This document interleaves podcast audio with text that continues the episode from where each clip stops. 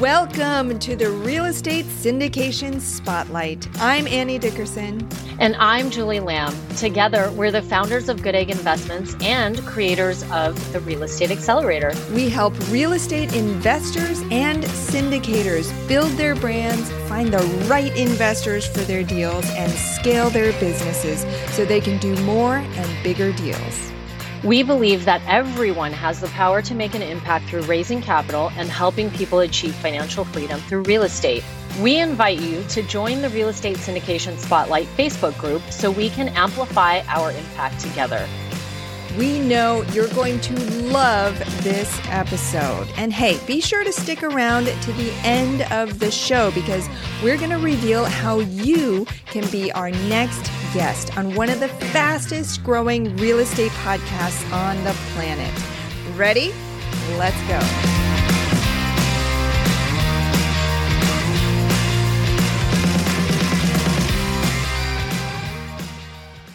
Welcome back, friends, to the Real Estate Syndication Spotlight podcast. I'm your host, Annie Dickerson, and today I'm thrilled to introduce you to KK Singh. KK, how are you today? Good. Thank you for having me on your show, Annie. Absolutely. Yeah, I'm I'm thrilled to share with our listeners your success story. I know you've achieved a massive amount of success in a relatively short time. So, tell the audience uh, a little bit about how you got into the real estate and the syndication space in the first place. Okay. So um, I've been in the gas station business for 21 years and still own some gas stations. Uh, we accidentally got into the real estate world because somebody somebody sold us 40 single family houses here in uh, Fort Wayne area and that's how i got into real estate and uh, I, I, started managing those houses myself to learn wow. and so, soon i realized that this is not the way i want to yeah. do things and i don't want to keep uh, buying more single families so i started investing passively with mm. other uh, other operators um, i started uh, uh in 2015 yeah. So I'm mm-hmm. uh, so far I'm invested in about 15 deals wow. as a passive investor, oh and seven deals yes. as a general uh, general operator. That's fascinating. The 40 single family homes. Okay. So how did you okay, how did you accidentally get into that? Was it like an opportunity that just came across your desk and you were like, "Oh, I'll try it out?" Or how did you how did that come to be? Well, uh, it didn't even came to my desk. We we were at the church, and the guy who was like in his 80s, and he had these houses for a long time, and he walked to me and uh, he said, "I want to sell these houses, and I want to sell them to you." Okay. And I said, right. "We have never done this. I mean, we yeah. have been in the gas station business for years. We, that's all we know." And he mm-hmm. said, "I'll I'll teach you how to manage and everything." And he gave me a, such an offer that i couldn't decline. Wow. Yeah it's you know in real estate it's all people think it's a all about um, spreadsheets and buildings and land and whatnot. But really, real estate is a people business. It's all about who you know and the relationships you have. And it sounds like through um, that relationship, um, it took you down a very interesting path. So, first into managing those yourself, which I'm sure that was not easy. I've only managed, you know, maybe a small handful myself before running to a property manager. But um, so tell us well, a little bit was, about that. Yeah, transition from, I mean, gas stations to single family homes. Are there similarities between the two businesses or are they, did you learn from scratch on the single family space? Actually, he promised to work with me for a year, help me learn the mm-hmm. business. But uh, we didn't know anything about the real estate when we bought them. We just the only thing the similarity was that we compared the income of the houses as compared to the gas station and the investment. So that's all we compared, and we bought this without hiring any attorney. He trusted us, we trusted him, and but when I uh, after buying all these houses, and I came to know that he was doing everything old school So he was ah. doing everything with a pen and paper, and he was sitting in his office from 9 to 5 p.m. And he and his wife. And I couldn't do that because I at, at that time I was managing a laundromat and a gas station. And ah. I had ah. I had eight gas stations that I had partners on, but I was still spending some time. So I I just after 10 days of his uh, mentoring, I said thank you uh, and let him go. and yeah. I started learning myself. I moved all the all my uh, properties to an online portal, Buildium. We started using Buildium and managing, and I made it so simple that I was spending only nine hours a week. Wow. So you went from where he was spending basically full time for, you know, 30, 40 hours a week, and you got it down to being able to manage everything in under 10 hours a week for 40 separate single family homes. Correct. Wow. Wow. Okay. Tell us a little bit about that. And and we'll get into the syndication, the passive investing stuff too. But I'm so curious because a lot of times the lessons that you learn on these smaller single family homes, you mm-hmm. take them with you as you scale into multifamily. So tell us about some of those systems that you might have implemented. So first of all, uh, he was well educated. He was an engineer at a time, but he didn't keep up with the technology. And I was a Microsoft certified system engineer, so I have kept up with the technology. So I applied all the technology I knew to to manage my single family portfolio so that made my life a lot easier. And I was doing everything online and uh, spending only nine hours a week. Wow. Yeah. Isn't that incredible how, you know, I, I think a lot of people um, fall into the trap of thinking, well, I need to uh, well, I have all this work. I need to hire somebody. I need to build my team. Um, but often, if you sit down and think about the systems and the functionality and the processes and the tools and the technology that's available, often you can automate a lot of that yes. stuff. Yeah. I automated most of it and everything was very smooth. Yeah. So so I didn't have to spend much time. Yeah. So it sounds like it went well though. So why yep. not? Why didn't you buy more single family homes? uh, the first reason that I, when I got into real estate, so my main purpose was saving on taxes because I had other businesses. I had 10 businesses at, the, at that time. So I was paying a lot of tax. And with, with the buying, we bought this uh, portfolio in June and by the end of the year, we made more money, a lot of more money. And we ended up paying more taxes. I thought we were in the real estate business and we don't have to pay taxes. I, right. I asked my accountant, and he said, definitely you'll have to pay taxes. And then I, I started learning and learned about the syndication process. Multifamily, mm-hmm. I knew already that it is scalable and but i didn't know about the cost segregation accelerated uh, depreciation and all that. I learned all that. And uh, i did a lot of research and uh, I, I, thought i decided that this is the way to go. Hmm. How, I'm curious about that leap from single family to these passive multifamily investments. How did you even stumble across them? Because I know a lot of people get stuck in that single family loop and just thinking, like, well, this is all there is. But how did you come across these passive opportunities? When I realized that uh, the multifamily is the way to go, and that I learned from most of the real estate investors at on BiggerPockets I was very active on the BiggerPockets. I was I was writing articles. I, I was doing a lot of stuff, commenting on other people's. That's how I I came to know that uh, multifamily is the way to go. So I I found a operator near me in Indianapolis, and we we arranged an interview with him for about 30 minutes and uh, we were late 15 minutes because of the traffic so he had only 15 minutes and i had my two partners with me too and uh, after 15 minutes of conversation because he had another meeting i just gave him a 50000 check so i didn't know much at yeah. that time but yep. when and and that was in october and when yeah. i got for 50000 i got a 38000 uh, dollar minus k1 that mm-hmm. that took me off and then i i started investing uh, in three four deals every year. Yeah i can imagine. Oh my gosh.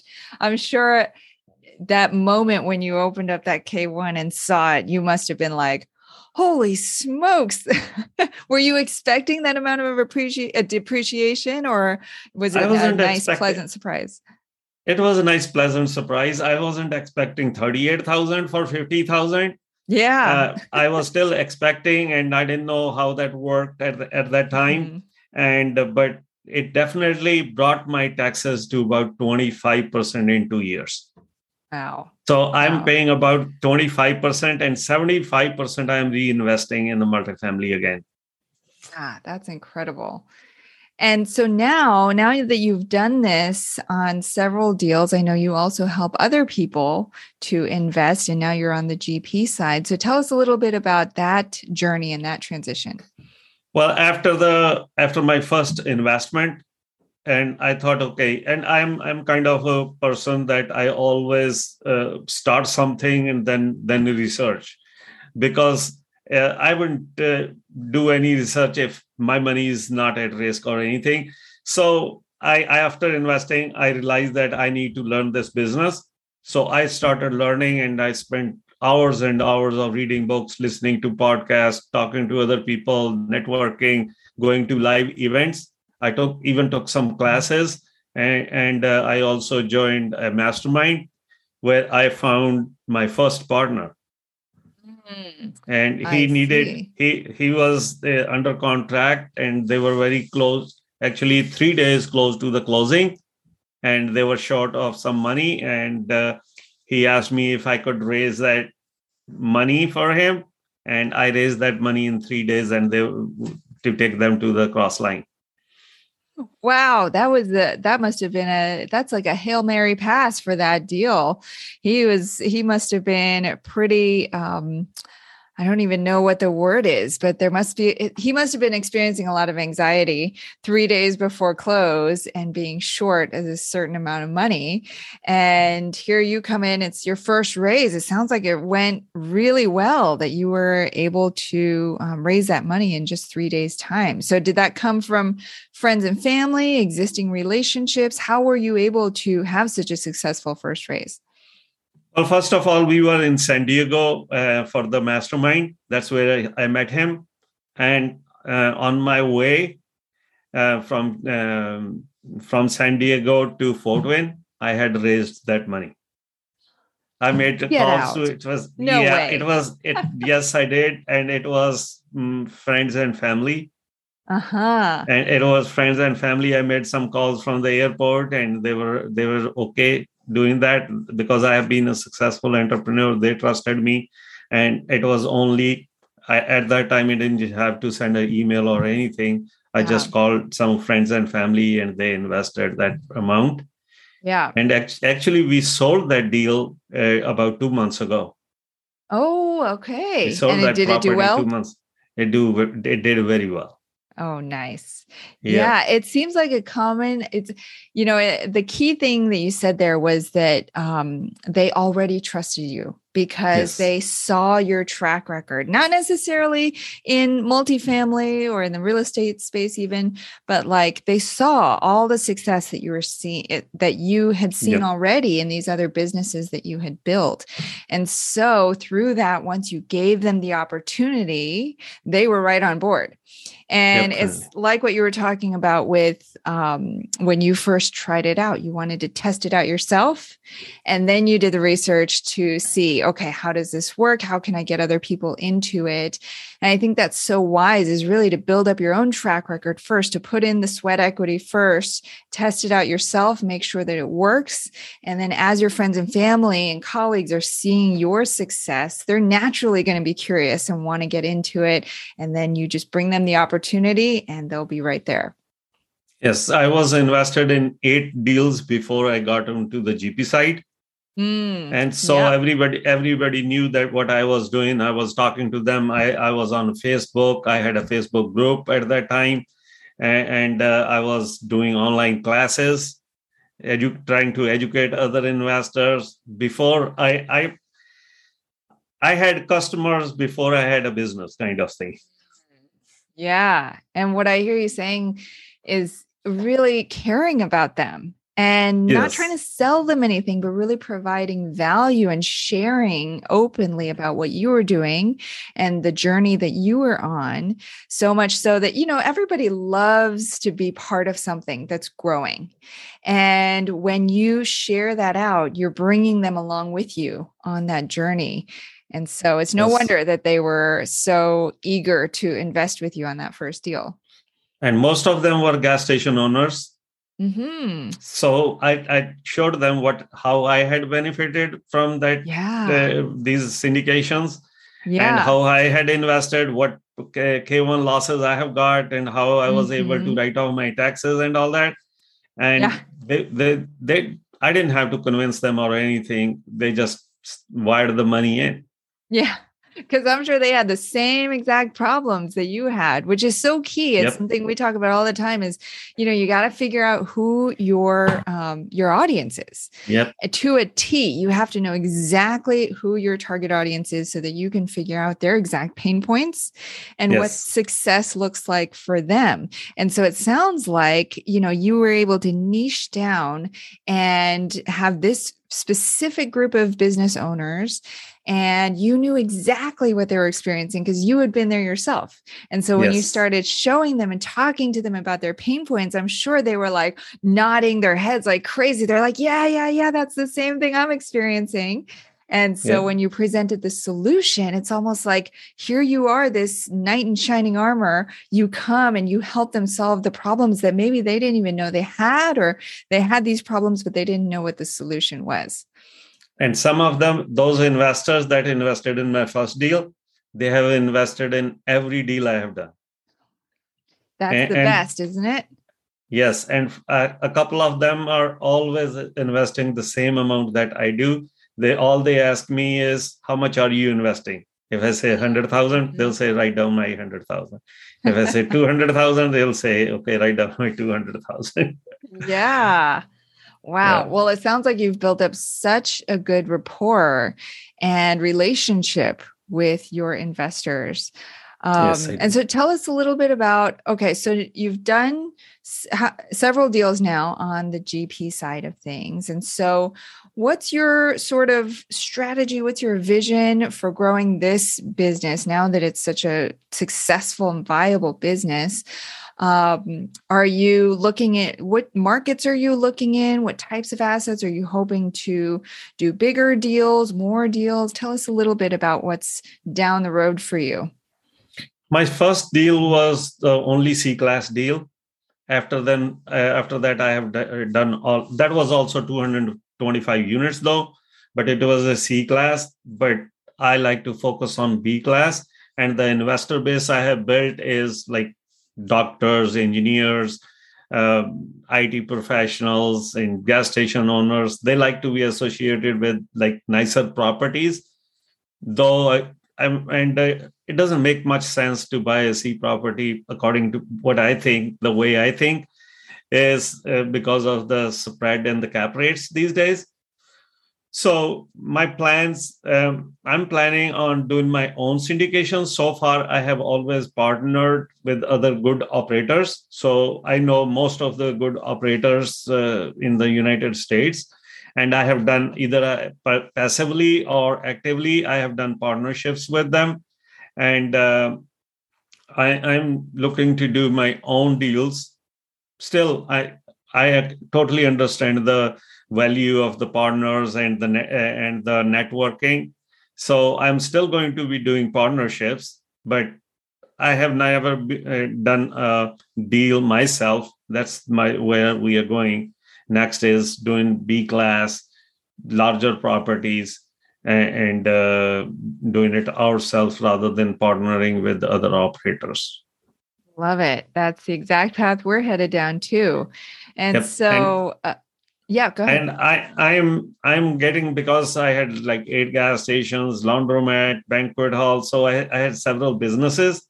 so i'm cut down on the gas stations we we have already sold three gas stations this year so i'm i'm kind of moving towards full-time multifamily that so that i don't have to worry about the gas station businesses anymore mm-hmm. so once i am maybe we'll sell a couple of more and uh, once i'm cut down to low then then i'll be uh, full-time multifamily and looking for our own deals, underwriting own deals as well.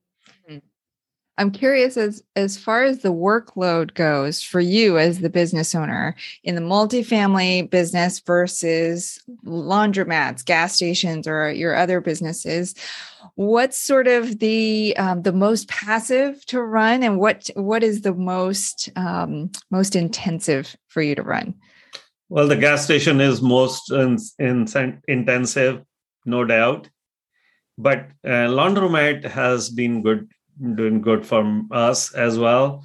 But uh, since I have not been a key operator yet, I know it's, but I, I'm mainly raising capital for the deals and signing loans. Uh, so that's that's also passive for me uh, at this point but yeah. eventually if i start uh, underwriting deals finding deals and and then buying deals that's going to be a full-time job mm-hmm.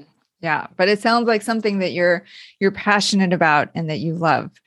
And yes. so that sounds like a great fit. I, I love multifamily doing multifamily educating other people. And i also i i share a lot of uh, knowledge over the facebook group. And uh, also i do monthly uh, meet up once a month. And we have like 20 25 um, people on on that meetup. I try to educate them and tell them my success story how they can do it too mm-hmm.